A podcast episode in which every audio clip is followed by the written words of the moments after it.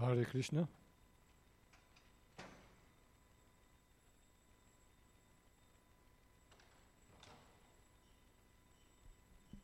Dai, ora funziona.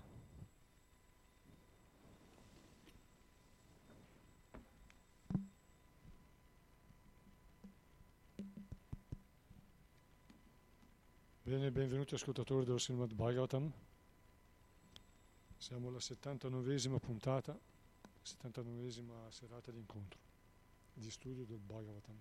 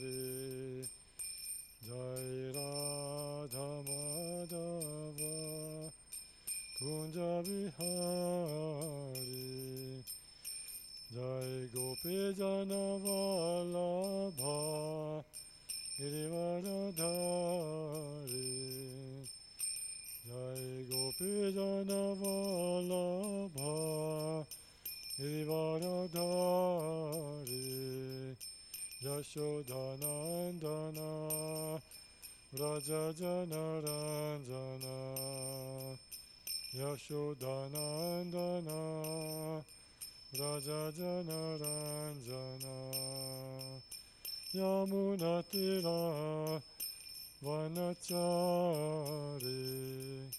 야무나띠라 와나짜리 야이라 다마다바 군자비하리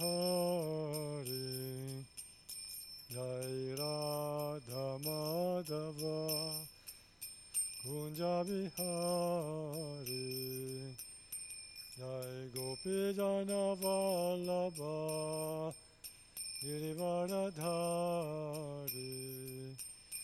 Jai Gopi Jana Vallabha Girivaradhari Yashodanandana Raja Jana Ranjana Yashodanandana Raja Jana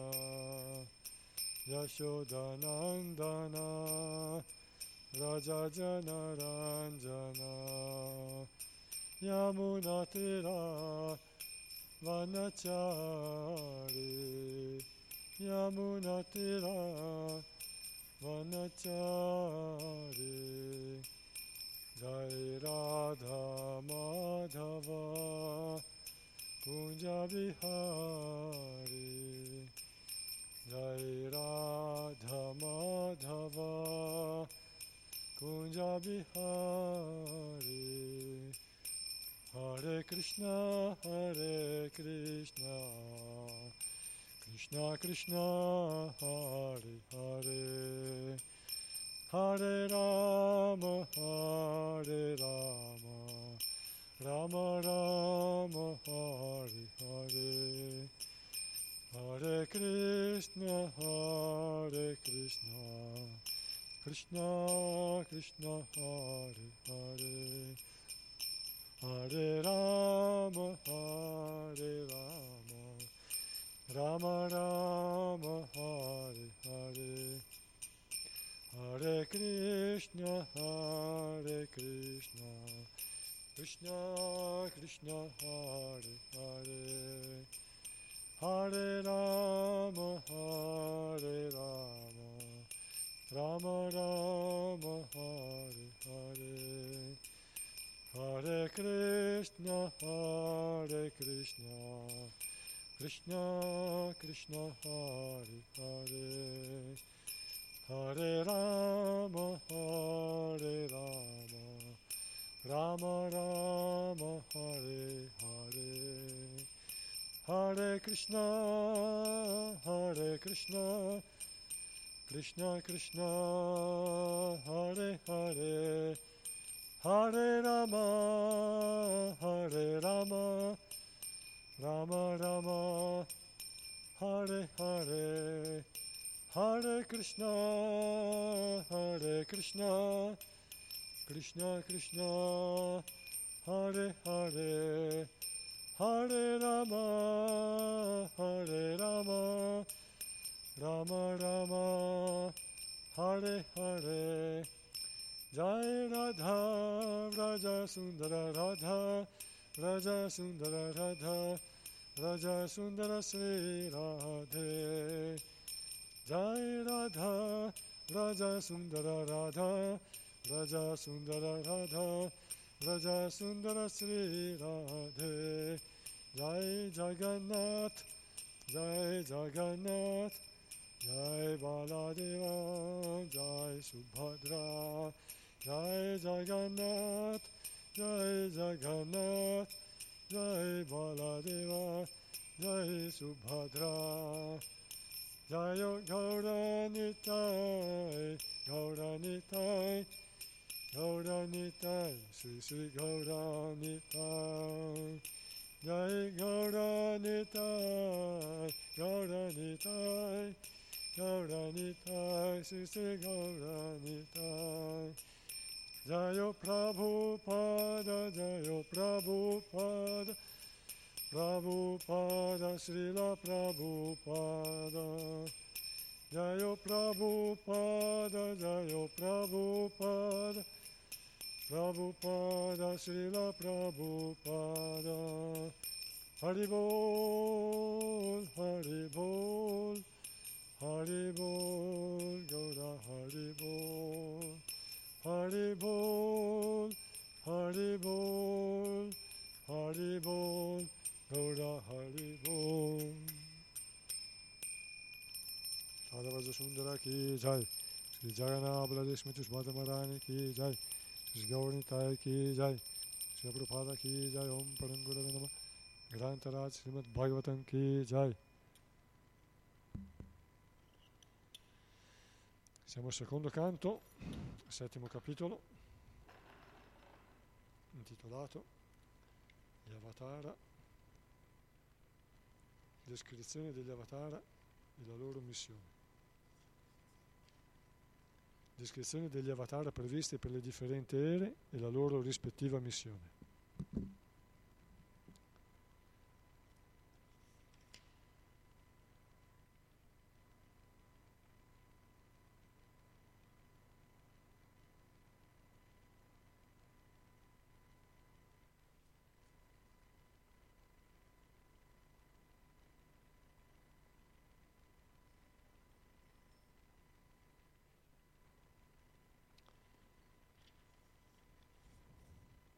Connessione c'è.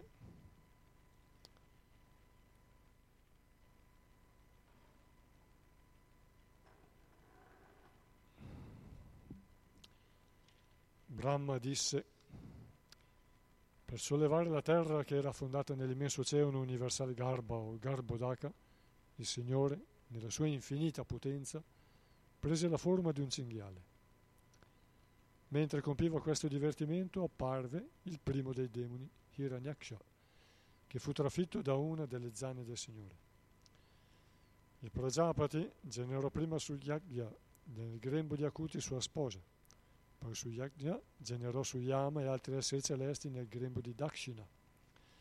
Su Yagya, nel ruolo di Indradeva, alleviò le terribili sofferenze che avevano colpito i tre sistemi planetari, superiore, inferiore e intermedio. Perciò Svayambhuvamanu, l'illustre padre dell'umanità, gli diede il nome di Hari. Poi il Signore apparve nella, nella persona della, dell'avatara Kapila, figlio del Prajapati Brahmana Kardama e di sua moglie Devahuti, i quali ebbero anche nove figlie. Avendo beneficiato dei suoi insegnamenti sulla realizzazione spirituale, sua madre si purificò completamente dalla contaminazione dovuta alle tre influenze materiali e giunse alla liberazione in una sola vita. Il grande saggio Atri pregò il Signore di poter avere una discendenza e poiché Atri riuscì a soddisfarlo, il Signore gli promise di apparire come suo figlio, nella persona di Datta Atreya, o Datta, figlio di Atri.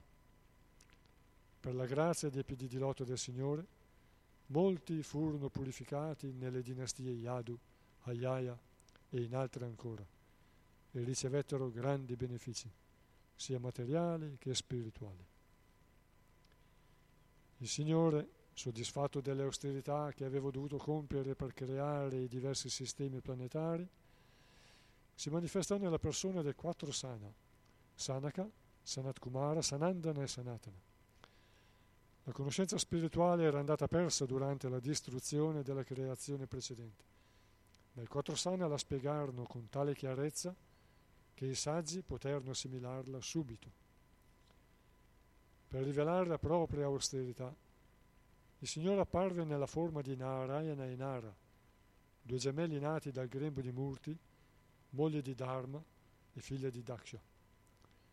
Donne dalla bellezza celeste, compagni di Cupido, tentarono di indurli a rompere il loro voto, ma fallirono, perché innumerevoli donne altrettanto belle emanavano da loro l'essere supremo.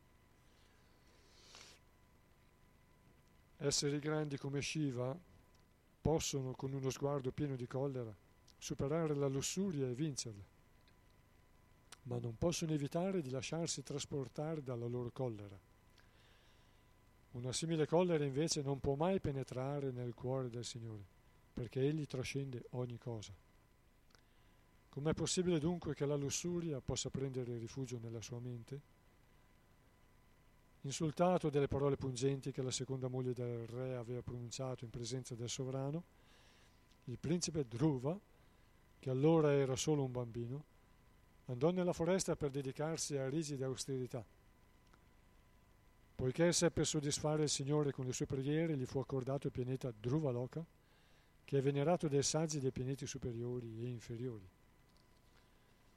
Per punire Maharaja Vena, che si era allontanato dalla retta via, i Brahmana gli lanciarono una maledizione. Fulminato dal fuoco della maledizione che annientò le sue imprese gloriose e la sua opulenza, il re Vena prese la strada dell'inferno. Ma il Signore, con la sua misericordia senza causa, apparve come suo figlio e fu chiamato Pritu. Egli liberò il re dall'inferno e ricavò dalla terra ogni tipo di alimenti.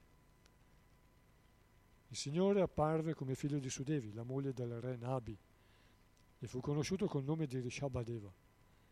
Egli praticò il Jada Yoga per raggiungere l'equanimità, il che corrisponde anche alla liberazione più perfetta. Chi raggiunge questa liberazione trova in sé una gioia perfetta, trova in sé stesso una gioia perfetta. Mentre stavo compiendo un sacrificio, il Signore apparve come l'avatara Hayagriva. Il suo corpo aveva il colore dell'oro. Personificazione del sacrificio e dei Veda, egli è l'anima suprema di tutti gli esseri celesti. Mentre respirava, i dolci suoni degli inni vedici uscivano dalle sue narici. Alla fine di quest'era, il prossimo Vaivasvatamanu, di nome Satyavrata, vedrà come il Signore nella manifestazione dell'avatara pesce, darà rifugio a tutte le specie viventi, fino a quelle che abitano i pianeti terrestri. Così grande sarà la paura del diluvio devastatore che i Veda usciranno dalla mia bocca, ma saranno protetti dal Signore, che con grande piacere nuoterà in questa gigantesca massa d'acqua. Mentre gli esseri celesti e i demoni usavano la montagna Mandara per frullare l'oceano di latte allo scopo di estrarne il nettare, il Signore originale apparve come l'avatar tartaruga per fare da sostegno a questa montagna. Girando su se stessa, la montagna grattava il dorso dell'avatar tartaruga che nel dormiveglia provava una sensazione di prurito. Il Signore apparve poi nella forma di Nrsinghadeva per mettere fine al terrore degli esseri celesti. Uccise il re dei demoni, Hiranyakashipu, che armato di una mazza lo sfidava. Muovendo le sopracciglia per la collera e scoprendo i suoi terribili denti, egli prese il demone sulle sue ginocchia e lo squartò con i suoi artigli. Mentre si trovava in un fiume, Il re degli elefanti sentì che un coccodrillo di grande forza aveva afferrato una delle sue zampe. Stremato dalla sofferenza, colse un fiore di loto con la proboscide e offrendolo al Signore pregò così. O Signore dell'universo, beneficiario primo di ogni cosa, o Salvatore, la cui gloria è uguale a quella di un luogo di pellegrinaggio. Il tuo nome è veramente degno di essere cantato. Infatti, semplicemente ascoltandolo, tutti possono purificarsi.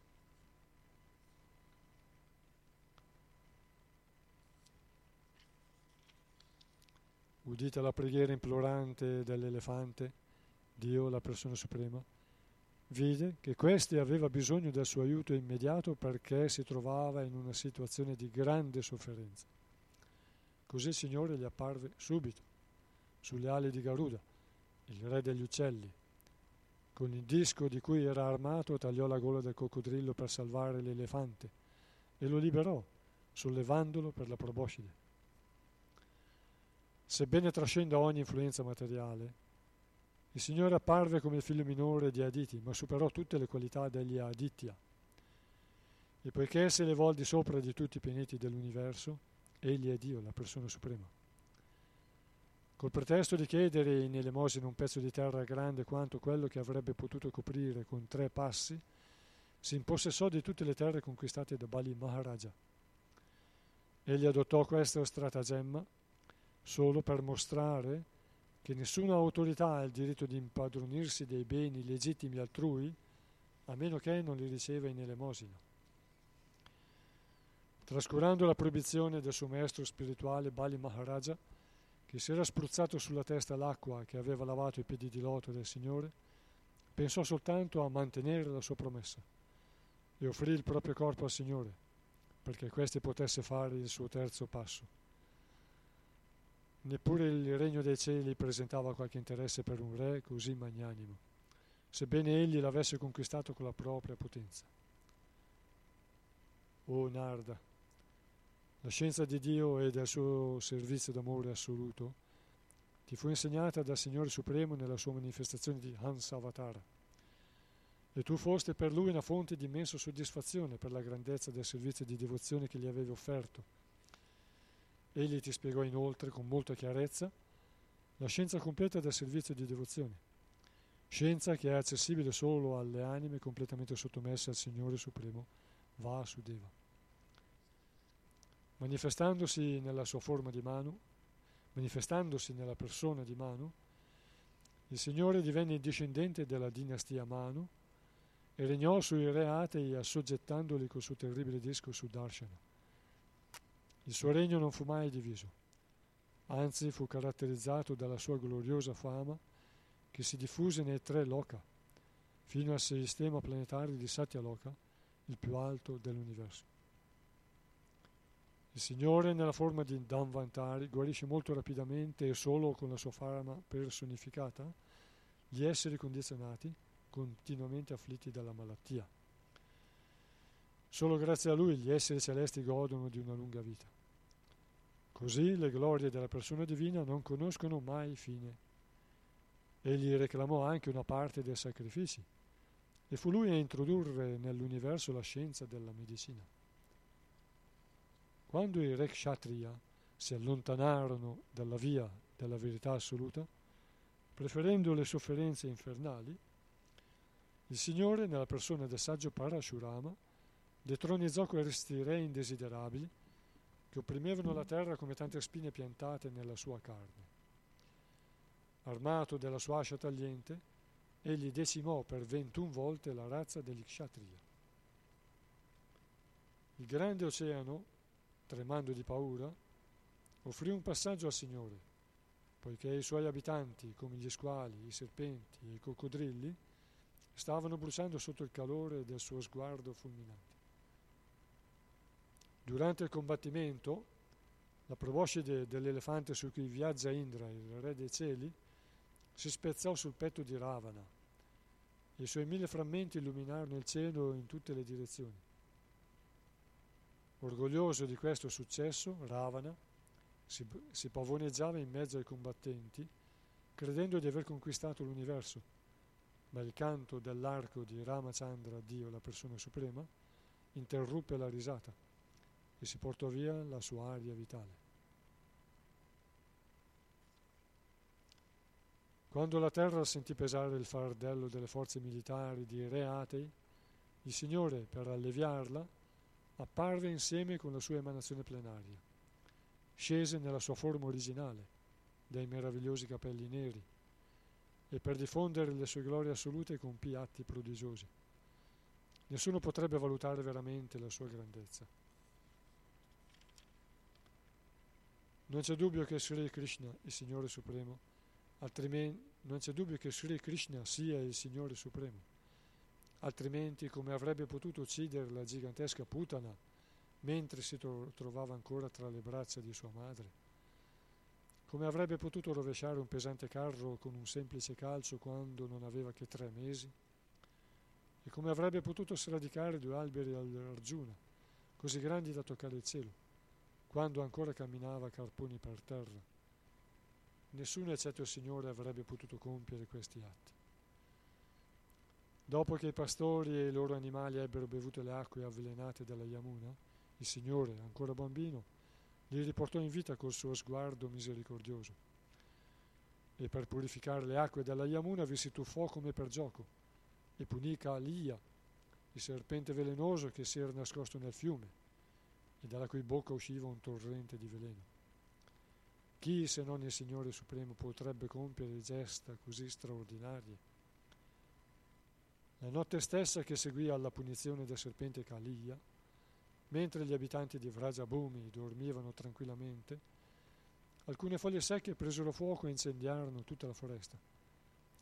Gli abitanti di Vraja credettero che fosse giunta la loro ultima ora.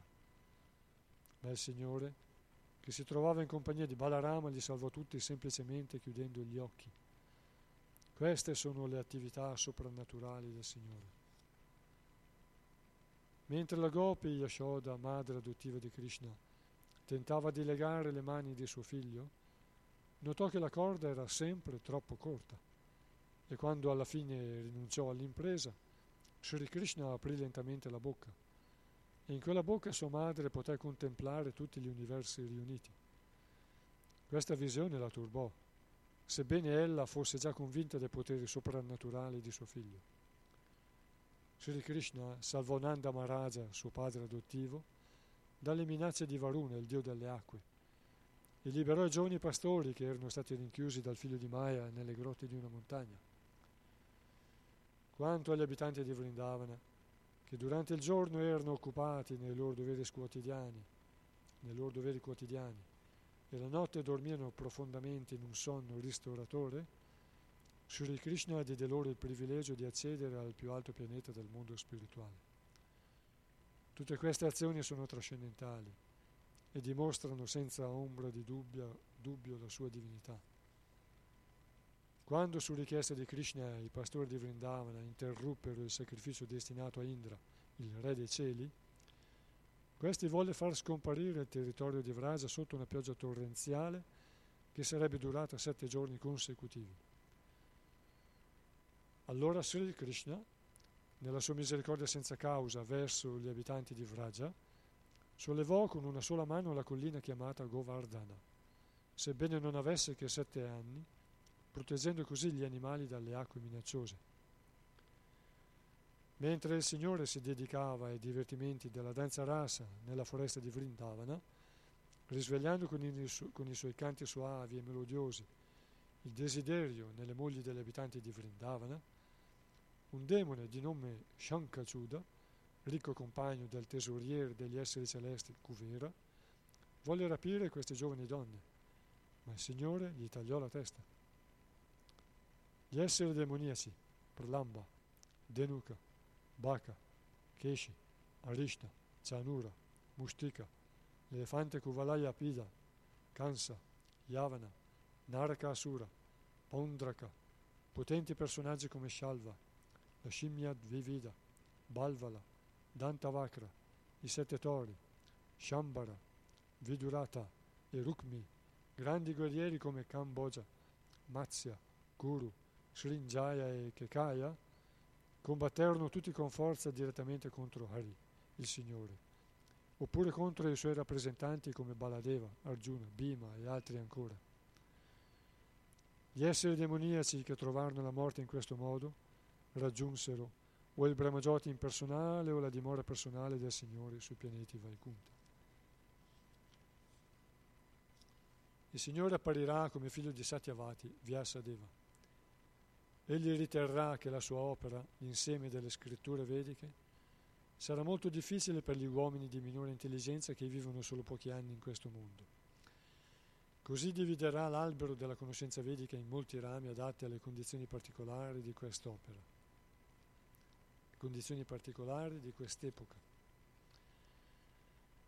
Dopo essersi ben stabiliti nella scienza vedica, gli atei distruggeranno gli abitanti di molti pianeti, solcando lo spazio su solide aeronavi invisibili, progettate dal grande scienziato Maya. Allora il Signore turberà le loro menti apparendo sotto l'aspetto affascinante di Buddha e predicherà i principi elementari della religione.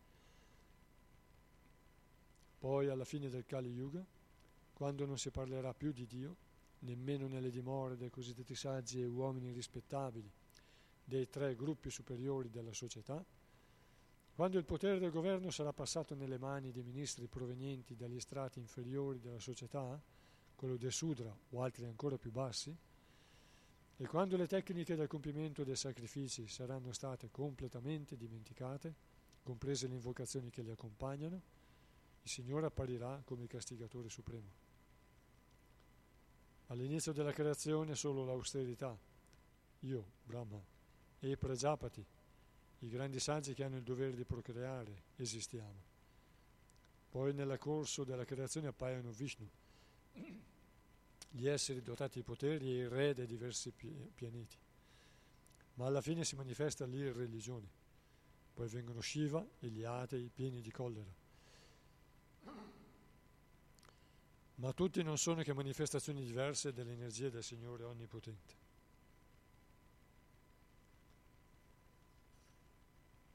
Chi può veramente descrivere la grandezza di Vishnu? Neppure gli scienziati possono valutarla, anche se fossero capaci di contare tutti gli atomi dell'universo. Lui solo, nella sua forma di Trivikrama, poté scavalcare facilmente l'universo Raggiungendo la zona di neutralità delle tre influenze materiali, zona situata al di là di Satyaloka, il pianeta più alto, tutti rimasero attoniti di fronte alla sua, alla sua impresa. Né tu né io né i grandi saggi nati prima di te conosciamo veramente l'onnipotenza di Dio, la persona suprema. Che dire quindi degli altri, di tutti quelli che vennero al mondo dopo di noi? Perfino Shesha, la prima manifestazione del Signore, non è ancora riuscito a raggiungere i limiti di questa conoscenza, nonostante canti le glorie del Signore con le sue mille bocche. Ma chiunque riceve il favore speciale della persona suprema per essersi completamente abbandonato al servizio di devozione offerto al Signore, potrà attraversare l'invalicabile oceano dell'illusione e comprendere il Signore. Ciò non sarà possibile invece per colui che resta attaccato al corpo, che alla fine diventa cibo per sciacalli e cani. Onarda. Le potenze di Dio sono incomprensibili e incommensurabili, ma poiché tutti noi siamo anime sottomesse, sappiamo come il Signore agisce attraverso le sue energie dette Yoga Maya. Le sue potenze sono conosciute dall'onnipotente Shiva, da Prahlada Maharaja, il grande re nato in una famiglia di atei, da Svayam Bhuvamanu, da sua moglie Shatarupa, da suoi figli e figlie come Priya, Vrata, Uttanapada, Akuti, Devahuti e Prasuti, e da molte grandi personalità come Prasina Bhari, Ribu, Anga, il padre di Vena, Maharaja Dhruva, Ikshvaku, Aila, Muchukunda, Maharaja Janaka, Gadi, Raghu, Ambarisha, Sagara, Gaya, Nahusha, Mandata, Alarka, Shatadamva, Anu, Rantideva, Bhishma, Bali, Amurtaraya, Dilipa, Saubhari, Utanka, Shibi, Devala, Pippalada, Sarasvata, Uddhava, Parashara, Burishena, Vibhishana, Hanuman, Shukadeva Goswami, Arjuna, Arshtisena, Vidura, Shrutadeva e altri ancora. Abbandonandosi ai puri devoti del Signore e seguendo le loro orme nel servizio di devozione, anche coloro che fanno una vita di peccato, come le donne, i lavoratori, i montanari e i siberiani, o anche gli uccelli e le bestie selvagge, tutti possono accedere alla scienza del divino ed essere così liberati dalla morsa dell'energia illusoria. La realizzazione del Brahman assoluto corrisponde a una felicità infinita e senza ombra. Questo è sicuramente l'aspetto ultimo del proprietario e beneficiario supremo di ogni cosa, la persona divina. Eternamente libero da ogni preoccupazione e da ogni paura, egli è coscienza pura, in opposizione alla materia. Esente da ogni contaminazione e da ogni distinzione, egli è il principio stesso, la causa prima di tutte le cause e gli effetti, nel quale non esiste alcun sacrificio teso a uno scopo interessato e nel quale l'energia illusoria non può fermare la sua posizione. Il controllo artificiale della mente, la speculazione intellettuale e la meditazione, tutte pratiche adottate dai gnani e dagli yogi, si rivelano inutili per le persone che raggiungono questo livello trascendentale. È inutile per loro dedicarsi a queste pratiche, tanto quanto è inutile per Indra, l'essere che controlla le piogge, scavare un pozzo. Dio, la persona suprema, è fonte di ogni buona fortuna, perché conferisce all'essere individuale frutti di tutte le sue azioni materiali e spirituali. In questo modo egli veglia al bene ultimo di tutti. L'essere individuale per natura è non nato Perciò dopo la dissoluzione degli elementi del corpo materiale continua a esistere come l'aria che esiste nel corpo. Mio caro figlio, ti ho dunque brevemente parlato di Dio, la persona suprema, il creatore dei mondi manifestati. Le manifestazioni fenomeniche e noumeniche non hanno altra causa all'infuori del Signore, Hari. O Narda, questa scienza di Dio, lo Srimad Bhagavatam, mi fu trasmessa oralmente in forma concisa dal Signore Supremo e in essa sono concentrate le sue diverse potenze. Ti prego ora sviluppa tu questa scienza. Descrivi dunque questa scienza di Dio con determinazione e in modo che il sublime servizio di devozione offerto al Signore Supremo Hari, l'anima suprema di tutti gli esseri viventi e la fonte originale di ogni energia, sia reso perfettamente accessibile all'uomo. Le attività del Signore in relazione con le sue diverse energie possono essere descritte, ascoltate, apprezzate in conformità con l'insegnamento del Signore. Chi si dedica a questa pratica con assiduità, devozione e rispetto sfuggirà certamente alla presa dell'energia illusoria del Signore.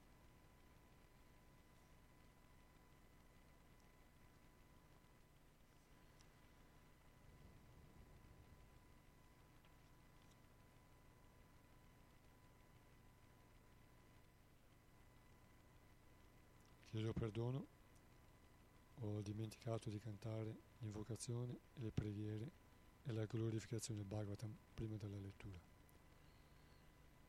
Om Namo Bhagavate Vasudevaya. Om Namo Bhagavate Vasudevaya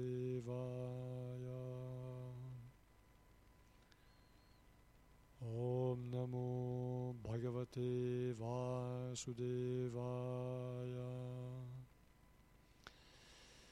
Om Jnana Timirandasya Jnananjana Shalakaya Chakshur Militam Yena Tasmai Shri Gurave Namaha. Namo Vishnupadaya Krishna Prishtaya Bhutale.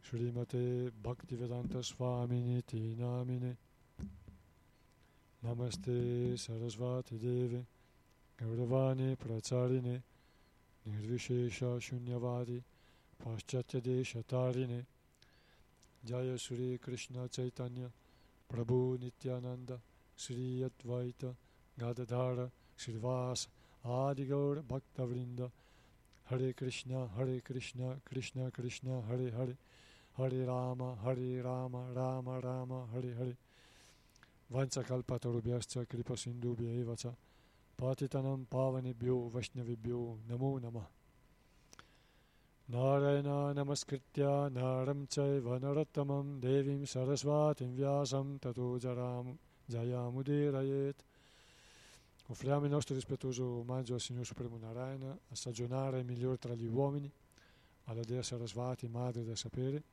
a Srila Vyasa Deva, l'autore, poi che quest'arma di conquista sia enunciata. Siamo al, continuiamo dal quattordicesimo verso.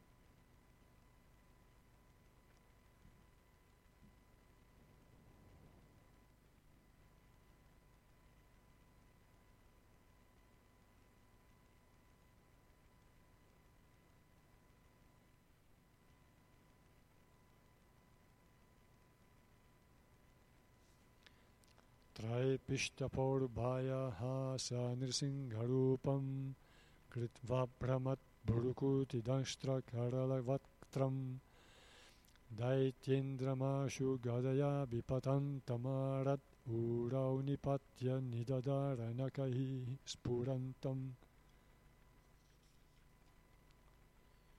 Il Signore apparve poi nella forma di Nrisingadeva per mettere fine al terrore degli esseri celesti.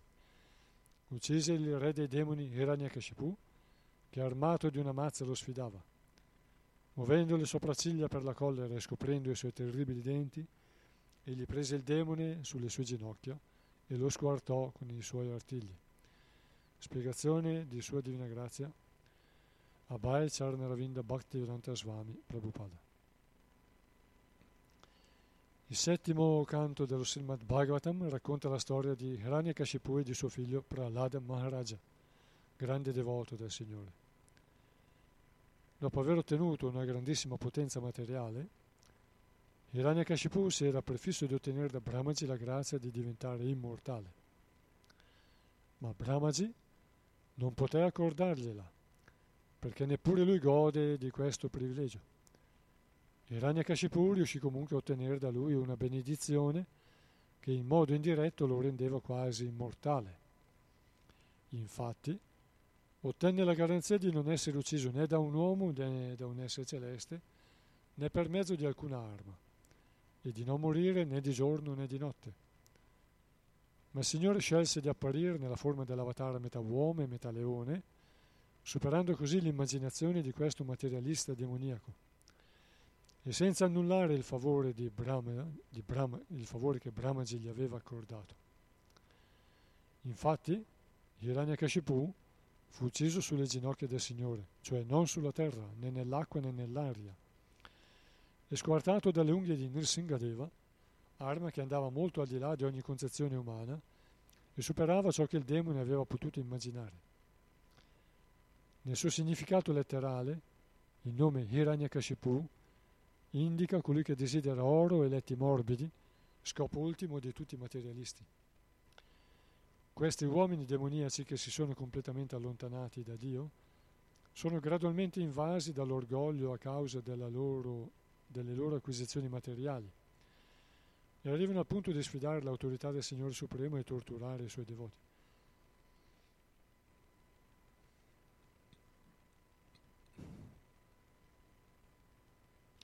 Prahlad Maharaja era figlio di Hiranyakashipu, ma poiché mostrava una grande devozione per il Signore, suo padre, per il Signore, suo padre lo torturava senza pietà.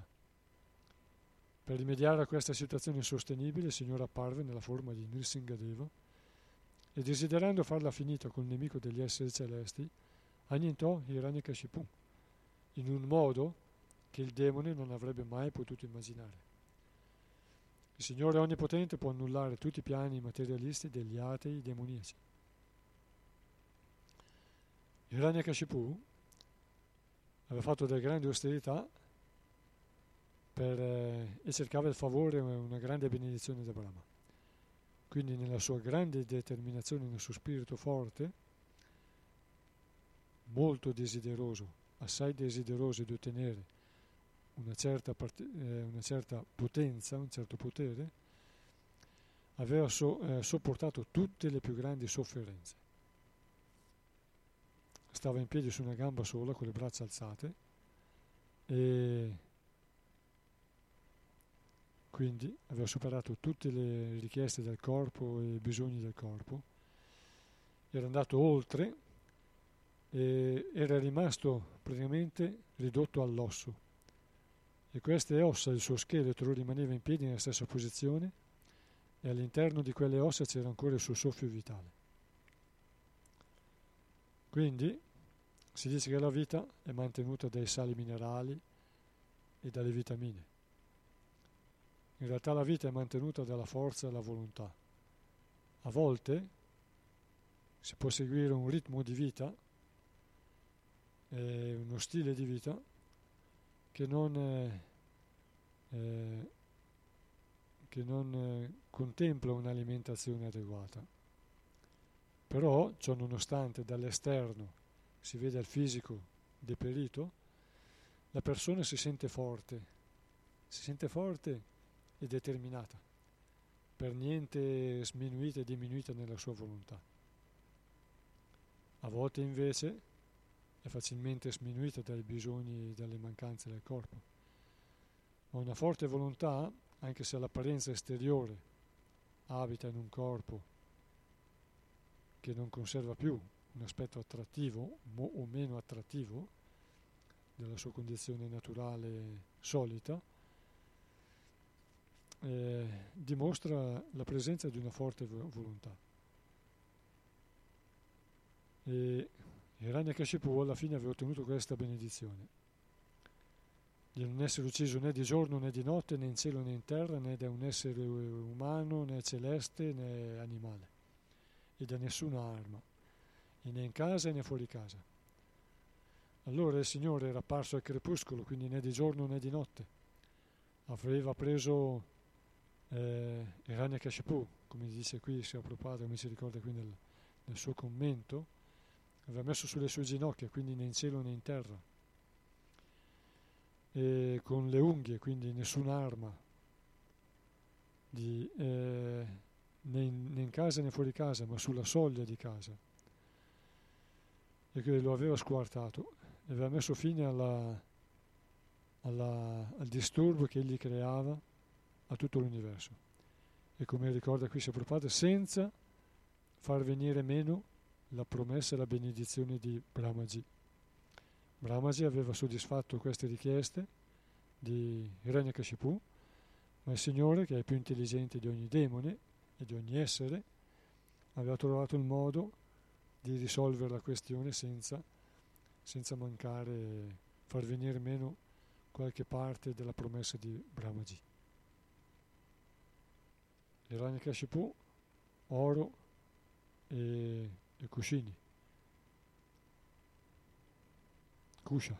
Cuscia è l'erba che si usa per le cerimonie rituali, sacrifici, oppure lo usano gli yogi, lo mettono uno strato di erba cuscia con le radici rivolte verso est e mettono un panno sopra e lo usano come seggio, né troppo morbido né troppo né duro né troppo morbido e da Kusha deriva la parola cuscino, infatti è usato come cuscino anche dagli yogi.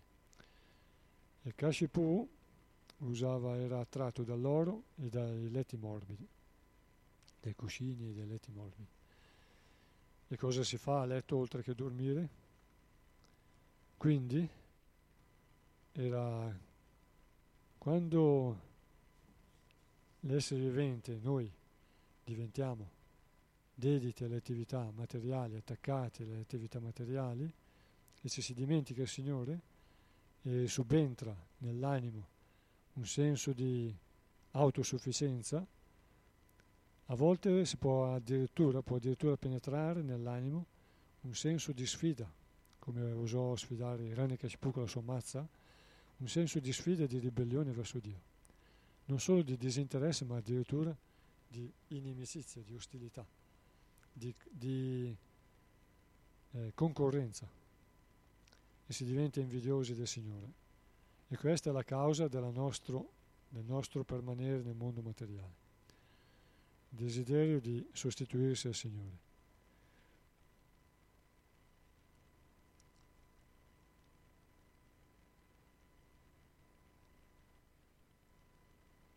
Quindi, quando appaiono delle difficoltà che ci sminuiscono perché il mondo materiale è pieno di esseri che danno lezioni ad altri esseri. E quindi qui è, è dovuto apparire Nrsingadeva per dare una lezione a Hiranyakashipu. Ma nel mondo materiale, a tutti i livelli di vita, di forme di vita, il mondo materiale è pieno di esseri che danno lezioni, che danno qualche lezione agli altri esseri viventi. E quindi queste lezioni ci fanno ridimensionare, è una grazia del Signore, ci fanno ridimensionare, perché altrimenti non c'è via d'uscita da questo mondo. Hiranyakashipu non è invecchiato, è morto prima, quindi era potente e rompeva le scatole a tutti. Poi un giorno siccome niente nel mondo materiale eterno, avrebbe dovuto assistere al suo declino e quindi rendersi conto di non essere così potente e supremo. Ma il Signore gli ha accorciato questa attesa anche perché nella vita precedente era un devoto di Vishnu. E siccome il Signore ha cura di ognuno di noi, ogni tanto ci dà qualche lezione o permette che ci venga data una lezione per ridimensionare il nostro ego e anche siccome per l'anima c'è sempre una via d'uscita, perché l'anima è eterna e la conoscenza dell'anima è sempre in espansione, allora le difficoltà della vita, ci, se noi le accettiamo, ci aiutano a sviluppare qualità superiori in espansione, sempre in espansione e a migliorarci. Verso 15. Mentre si trovava in un fiume, il re degli elefanti sentì che un coccodrillo di grande forza aveva afferrato una delle sue zampe. Stremato dalla sofferenza, colse un fiore di loto con la proboscide e offrendola al Signore pregò così. O Signore dell'universo, beneficiario primo di ogni cosa, o Salvatore, la cui gloria eguaglia a quella di un luogo di pellegrinaggio. Il tuo nome è veramente degno di essere cantato. Infatti semplicemente ascoltandolo tutti possono purificarsi. Spiegazione di Srila Prabhupada. L'ottavo canto dello Srimad Bhagavatam racconta come il re degli elefanti, mentre si bagnava in un fiume, fu salvato dall'attacco di un coccodrillo estremamente forte che aveva ferrato una delle sue zampe.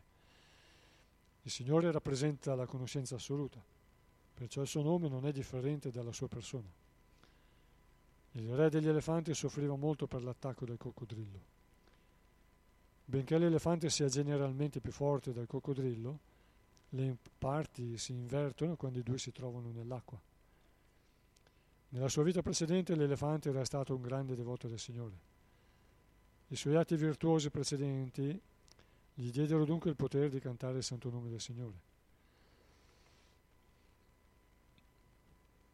Nel mondo materiale gli esseri individuali sono continuamente preda della sofferenza, perché in ogni istante devono affrontare qualche avversità. Ma come insegna la Bhagavad Gita 7, 15, 16, colui che ha il vantaggio di aver compiuto atti di virtù si impegnerà nel servizio di devozione offerto al Signore mentre gli uomini incatenati dalle conseguenze dei loro peccati precedenti non potranno prendere questa via anche se sono provati dalla sofferenza.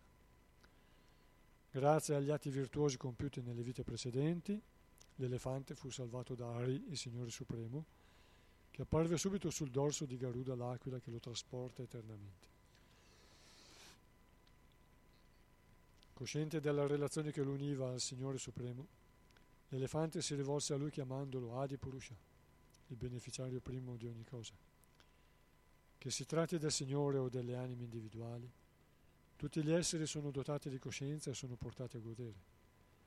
Ma il Signore gode di tutto in modo supremo perché è il creatore di ogni cosa.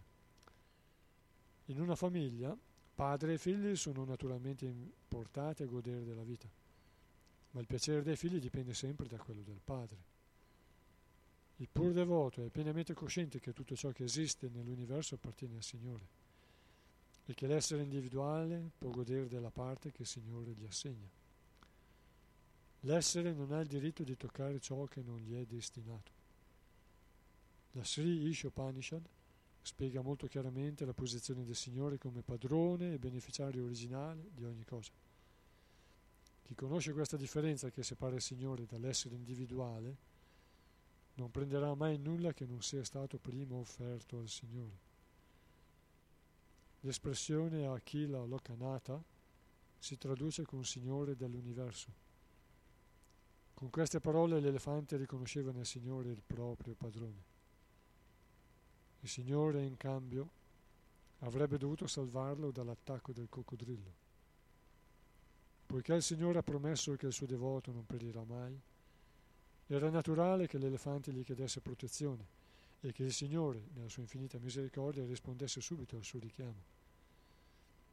Dio assicura la protezione di tutti, ma in particolare è incline a proteggere colui che riconosce la sua sovranità. Altri invece nutrono un orgoglio tale che giungono al punto di negare la sua supremazia e di pretendersi uguali a lui. Un pur devoto è sempre cosciente della sua posizione subordinata e poiché dipende completamente dal Signore, riceve prima di ogni altro la protezione del Signore. L'uomo che rifiuta di riconoscere l'esistenza di Dio e pretende di essere lui stesso l'essere supremo è chiamato Asura. E per essere protetto dovrà dipendere da una potenza che è illimitata e soggetta alla sanzione del Signore. Poiché Dio è il supremo tra tutti, nessuno può concepire la sua perfezione anche essa suprema.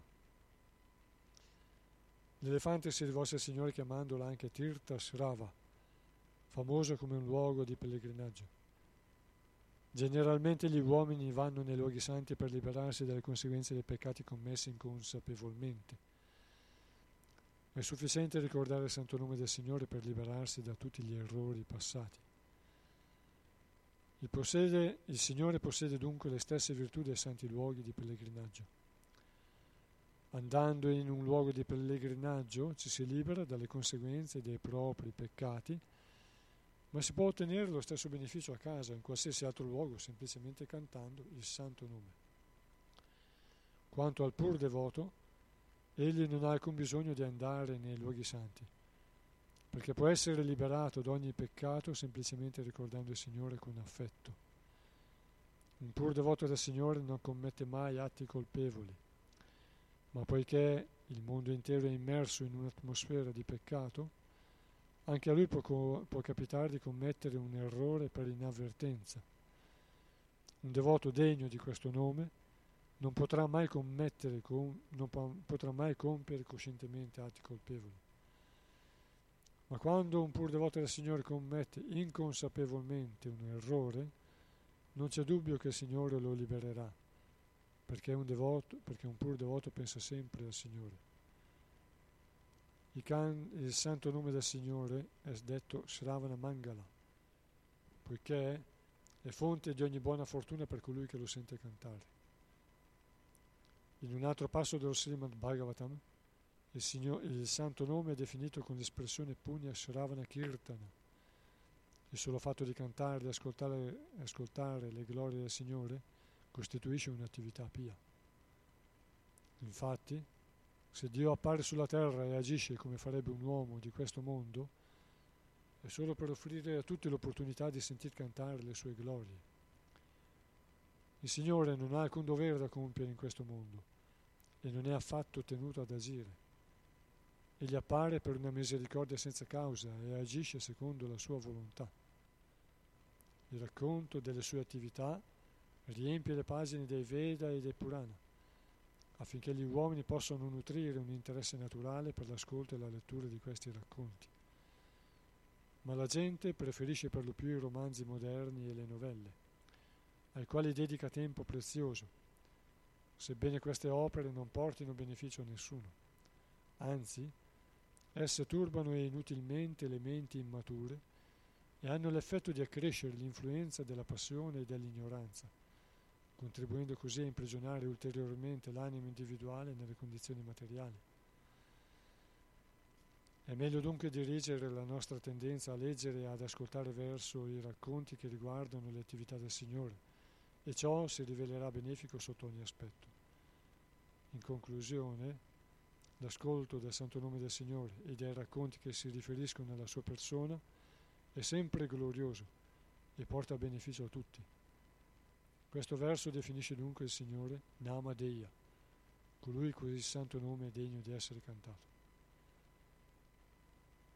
Tirtha Shrava, famoso come un luogo di pellegrinaggio.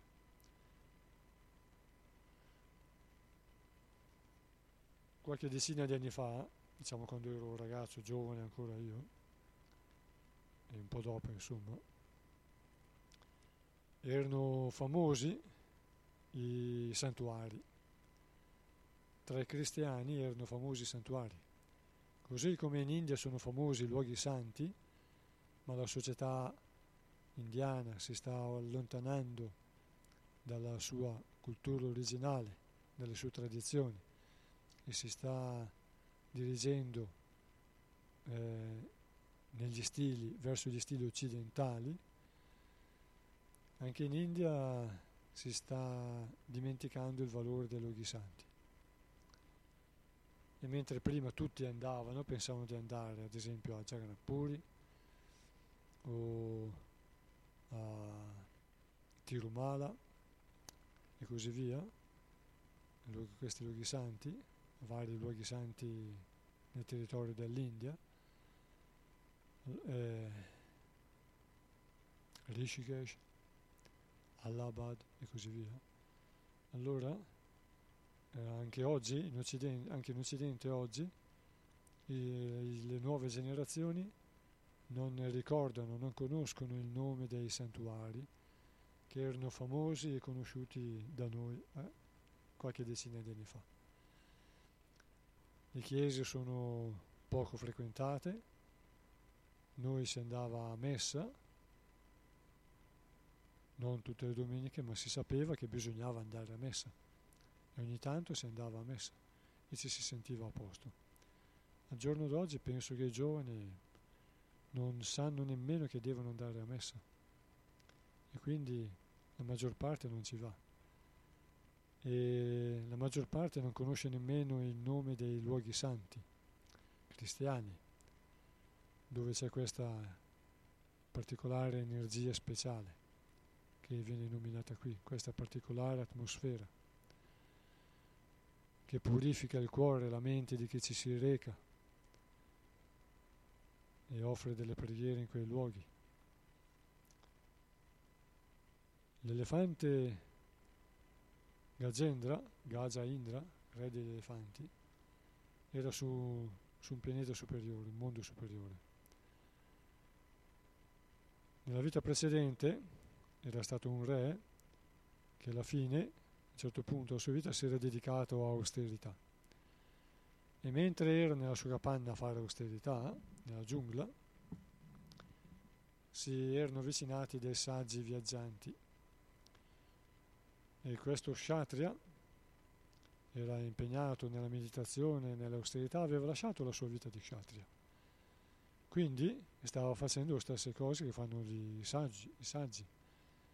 Quindi nella sua mente eh, pensò, anch'io sto meditando come voi. Quindi non dedicò attenzione a questi saggi che, che erano entrati nel suo eremo, nel suo ashram, nel suo eremo. E allora non aveva dedicato attenzione ai saggi, si erano, conoscendo la mentalità, si erano un po' innervositi, perché nel mondo materiale è difficile sfuggire, è molto difficile sfuggire al condizionamento del guna e dell'illusione materiale e quindi essere soggetti alla conoscenza imperfetta è molto facile. E allora l'avevano maledetto, l'avevano considerato grossolano come un elefante e se ne erano andati. Un giorno, succede nella giungla, gli elefanti, gli animali viaggiano, si spostano e passano vicino anche alle capanne, alle case.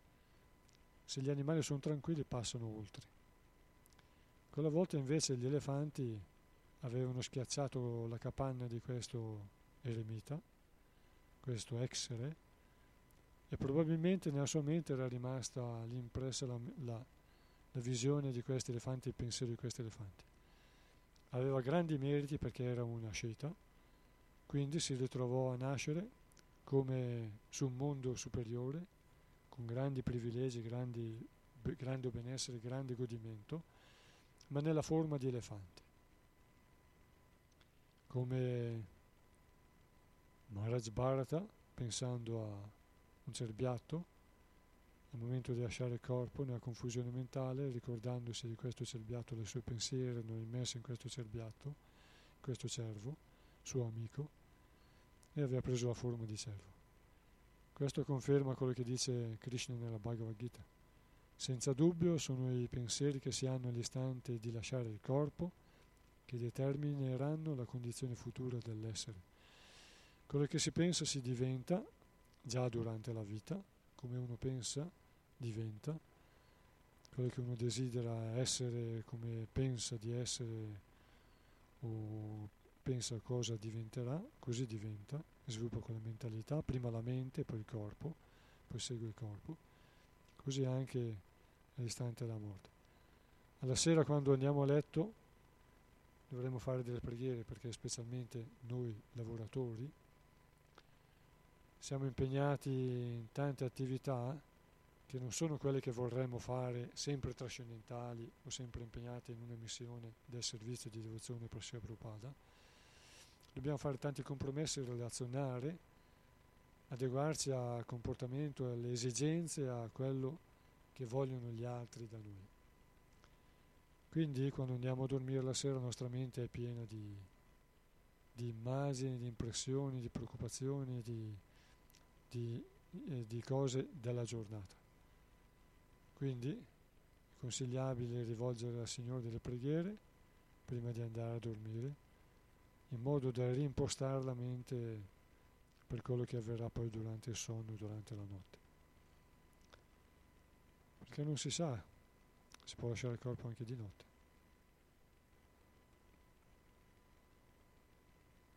Quando la mente è confusa e dimentica di, alcune, di una realtà spirituale magari, anche se sappiamo che il Signore può intervenire. Infatti tante volte sogniamo i devoti. L'importante è essere in quella condizione per sua grazia, per sua misericordia, per suo intervento, assistenza e aiuto nel momento che dovesse succedere di lasciare il corpo.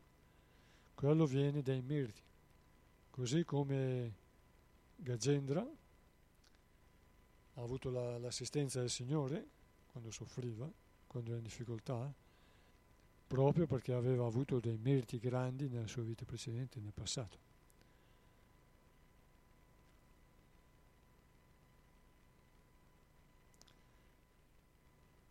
Quello che otteniamo è in base ai nostri desideri, ma anche ai meriti.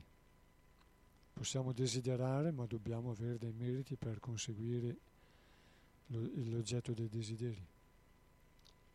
Si può diventare qualsiasi forma di vita in base ai nostri desideri. I desideri sono illimitati ci sono forme di vita innumerevoli, quasi illimitate.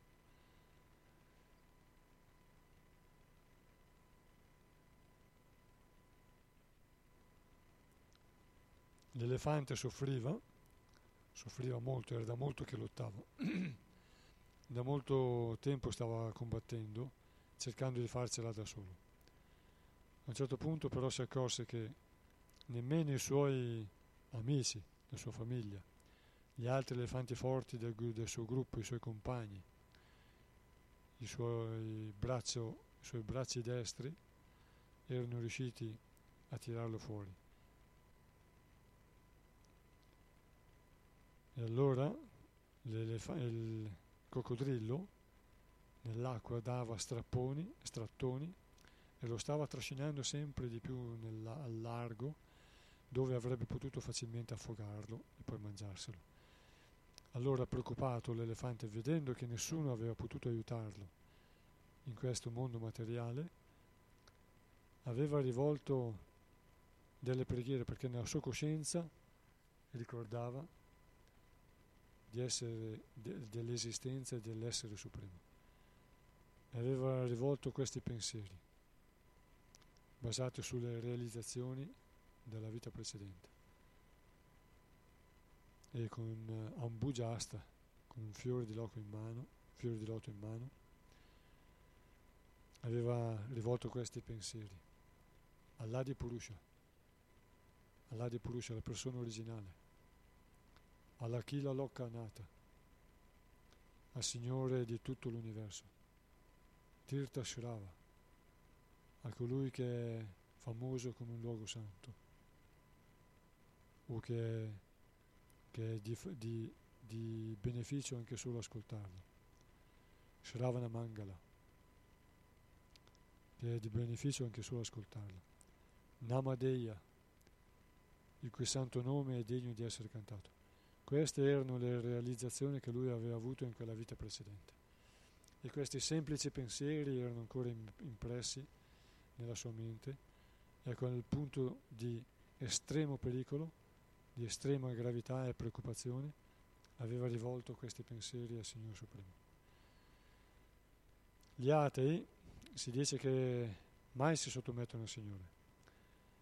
Gli atei, coloro che da anime pure come siamo tutti, si diventa demoni, contrapposizione al Signore, quindi il desiderio di godere e, e di essere liberi, indipendenti, di non dover rendere conto a nessuno, ci può far diventare demoni, di fare tutto quello che si vuole ottenere tutto quello che si vuole. Finché abbiamo dei meriti e possiamo vivere senza soffrire, possiamo illuderci di essere così.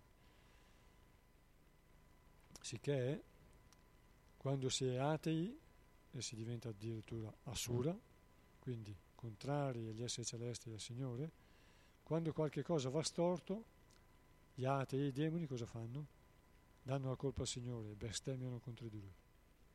Danno la colpa a Lui, perché lo vedono come ostacolo per ottenere i loro, i loro piani. Io voglio agire come Dio, cosa ti metti in mezzo? E bestemmiano Dio. Allora i devoti invece si rivolgono al Signore. Questo è l'esempio di Gajendra. I devoti, immersi nella sofferenza, vedono diminuire le loro possibilità come Gajendra e quindi ritornano e rinsaviscono e, e ritornano pacati e si rivolgono di nuovo al Signore. E questa è un'attività pia. Questa è una di quelle quattro tipi, quattro, quattro qualità di persone che si rivolgono, persone virtuose e si rivolgono al Signore. Colui che soffre, colui che desidera la ricchezza, colui che vuole uscire dalle condizioni miserabili e colui che cerca, ah, colui che cerca l'assoluto e colui che cerca la conoscenza. Colui che soffre, che desidera la ricchezza, chi cerca l'assoluto e chi cerca la conoscenza. Quattro tipi di persone virtuose si rivolgono al Signore. Quindi quello che prima era perso- una persona eh, indipend- cercava di essere indipendente da Dio, quando soffre si rivolge al Signore, torna in una condizione virtuosa è accettata dal Signore, accolta bene dal Signore.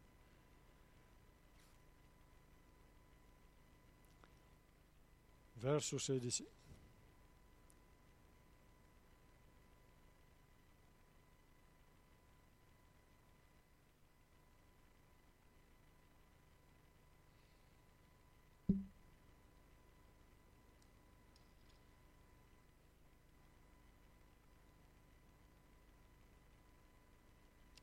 Udita la preghiera implorante dell'elefante, Dio, la persona suprema, vide che questi aveva bisogno del suo aiuto immediato,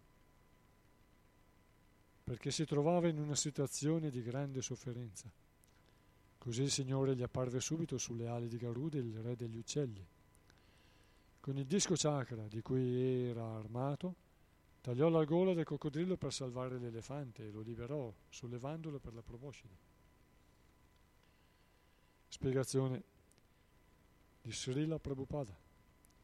Il Signore abita sul suo pianeta Vaikunta ma nessuno può dire a quali distanze si trovi questo pianeta. Si dice che nessuno possa raggiungerlo, nemmeno dopo, di, nemmeno dopo milioni di anni di viaggio alla velocità del suono o del pensiero. Gli scienziati moderni hanno inventato i missili e gli yogi usano la mente come veicolo per viaggiare nello spazio. Con questo mezzo di trasporto, più sottile dei motori meccanici ma pur sempre materiale, gli yogi possono percorrere molto velocemente enormi distanze. Ma né le astronavi né il vascello della mente possono portarci ai Vaikunta Loka, situati molto al di là dell'universo materiale nel regno di Dio.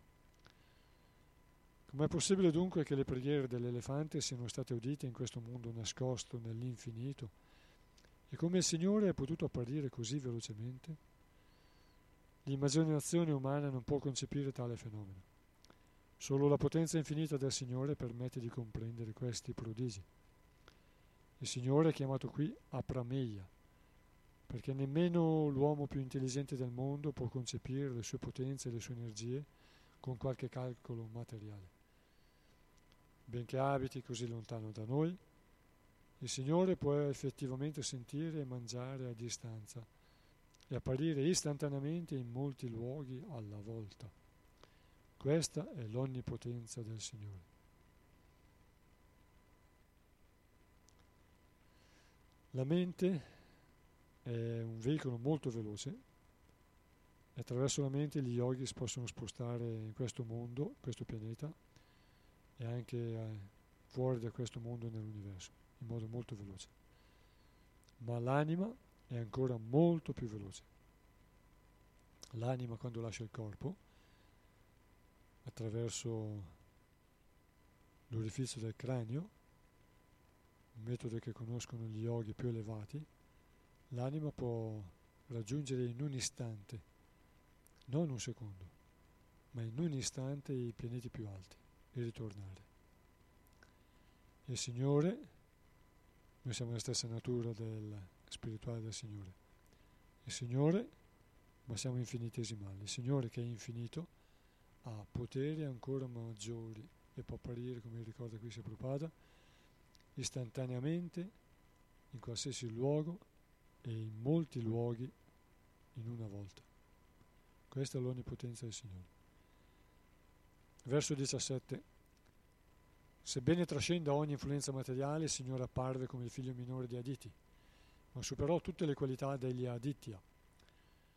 E poiché si elevò al di sopra di tutti i pianeti dell'universo, egli è Dio, la persona suprema.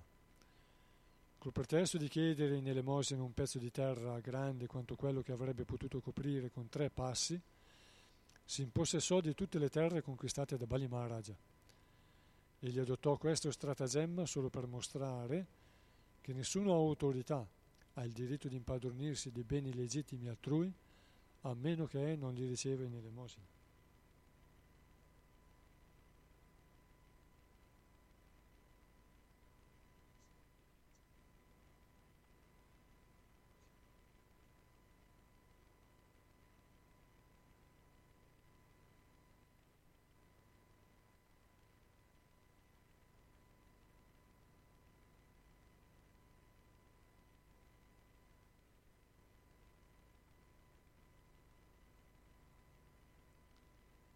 Spiegazione di Sua Divina Grazia Bhaicharan Ravinda Bhaktivedanta Swami Prabhupada.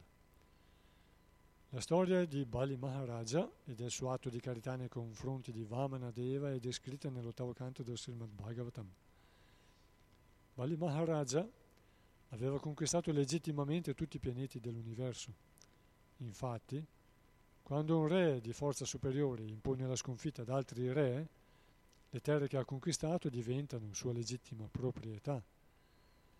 Bali Maharaja regnava dunque su tutte le terre dell'universo e si mostrava anche molto ben disposto verso i Brahmana, ai quali faceva volentieri la carità.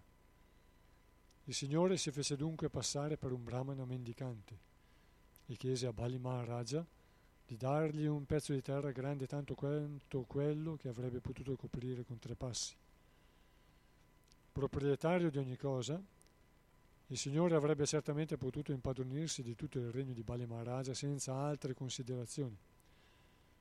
ma non lo fece, perché il re possedeva tutte quelle terre secondo il diritto monarchico.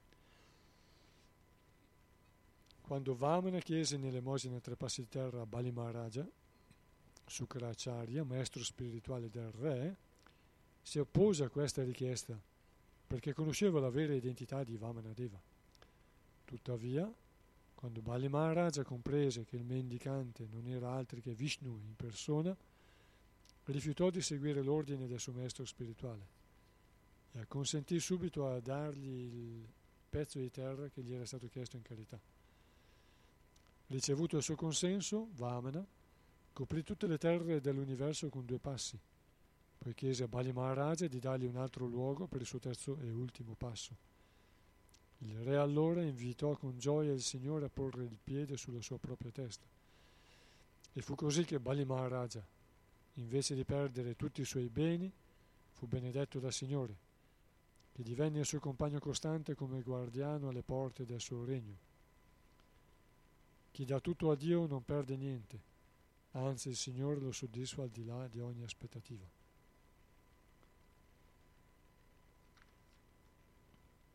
Vamanadeva. Gli avatar appaiono con delle missioni e a volte prendono forme anche di animali, prende anche eh, Vishnu prende anche forme di animali, come l'avatar tartaruga, Ansa Avatara e,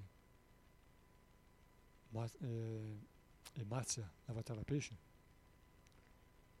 l'avatar cinghiale, Varaha, primo avatar di questo giorno di Brahma. Infatti si dice l'era di Varaha, prima, i primi tempi della creazione. E infatti Hirany, eh, Hiranyaksha è il primo demone apparso. Allora, eh, gli esseri celesti, i dei, a volte appaiono nelle loro forme particolari, di cavallo bianco, colomba, eh, falco o aquila e altri così via, e altre forme secondo quali sono le manifestazioni in cui appaiono gli dei. Ad esempio, eh, il cavallo bianco, il dio del sole, o l'aquila, il falco, Indra, re del cielo. Non che tutti i falchi, non che tutti i cavalli bianchi sono il dio del sole, non che tutti i cavalli bianchi, le aquile, i falchi sono il dio del sole o Indra Deva o, o gli, altri, gli altri esseri, altre forme sono gli dei, però sono dei collegamenti con quella, con quella forma trascendentale divina. Ad esempio quando appare l'avatar, quando appare eh, dio del sole, Surya, nella forma di cavallo bianco, la sua forma il suo aspetto, la sua personalità, eh, emana conoscenza da ogni poro, da tutto il suo aspetto, da tutta la sua forma.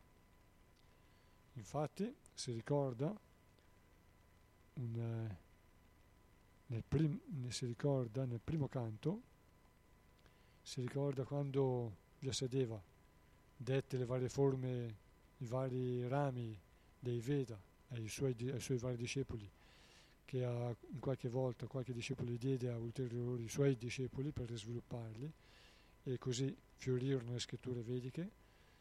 E uno di questi, uno di questi discepoli, aveva ottenuto i mantra dalla, poiché aveva rigettato la conoscenza del suo maestro e da questa conoscenza rigettata era uscita la, era, eh, era, si era formata la Tattiriya Upanishad, da Tittiri, Tittiri è, è la pernice, allora la Tattiriya Upanishad, questo, questo discepolo, essendo rimasto senza quella conoscenza, aveva ottenuto dal Dio del Sole, che gli era apparso, e dalle sue, dalla sua criniera emanavano i versi dei Veda, i mantra dei Veda e da, questa, da questi mantra, da questa sua persona, era emanata la conoscenza vedica in un'altra forma di scrittura, in un'altra scrittura.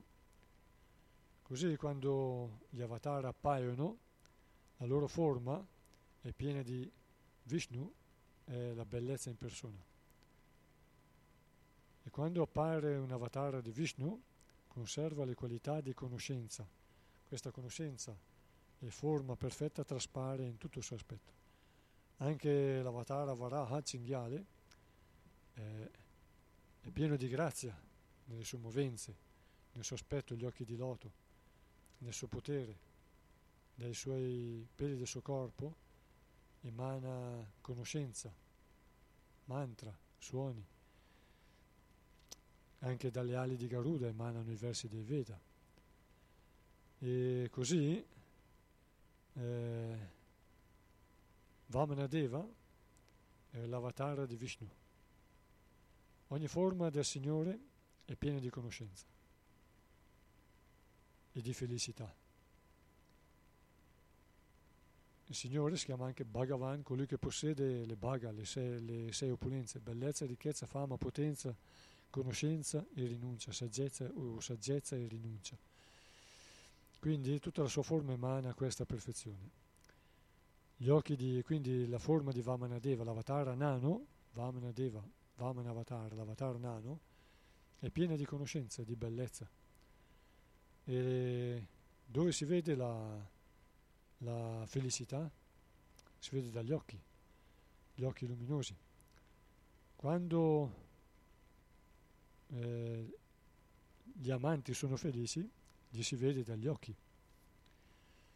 Così la felicità del Signore, Signore è la felicità in persona, ha tutte le opulenze, vive in un mondo meraviglioso e perfetto, emana perfezione da tutta la sua persona. È circondato da persone liberate, perfette, bellissime, felici. Quindi dove si può trovare più felicità se non nel Signore? E gli occhi del Signore come sono?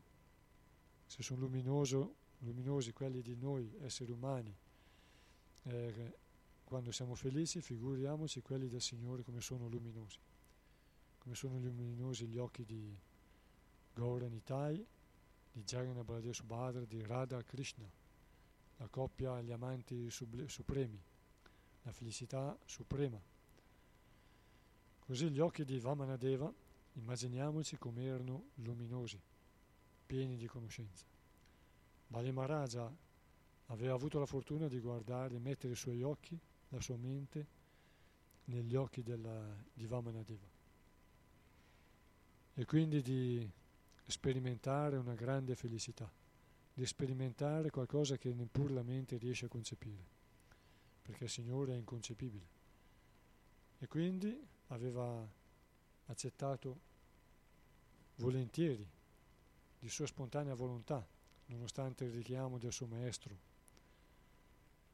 Shukaracharya, aveva accettato di sua spontanea volontà di offrire quello che Vamanadeva gli chiedeva anche se sapeva che era Vishnu in persona. Aveva notato che era, che era Vishnu in persona, che era un essere supremo. E poi, perché è potente, aveva conquistato tutto con il suo potere e la sua, la sua disponibilità a affrontare i nemici, e aveva ottenuto tutto con la vittoria, il Signore non gliel'aveva sottratto col suo potere illimitato, ma aveva accettato di chiederglielo in, in carità. E quindi aveva stimolato in lui un atto devozionale, così come gli ha dato la possibilità di, poiché era nipote di un altro suo grande devoto, Prahlad Maharaja, suo nonno, aveva dato la possibilità a lui di, di offrirgli un servizio di devozione. E così è stato. E così Bali Maharaja, la sua grande personalità, la sua grande eh, capacità di abnegazione come un vero eroe, aveva offerto col sorriso la sua vita al Signore Supremo. Il Signore Supremo, invece che annientarlo, prima lo ha annientato, nel senso che gli ha tolto tutto e lo ha ridotto in schiavitù, ma poi, vedendo il suo grande livello di coscienza, lo ha liberato, gli ha donato un mondo, il mondo degli Asura, Bilashvarga, un mondo superiore, un mondo inferiore che è più opulento dei mondi superiori. Il Signore stesso lo serve come guardiano, in modo che non sia disturbato da altri demoni. Il Signore da sovrano è diventato servitore.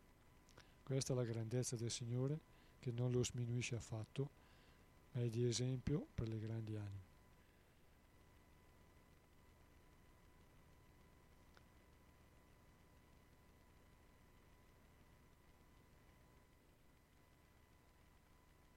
Ci fermiamo qui.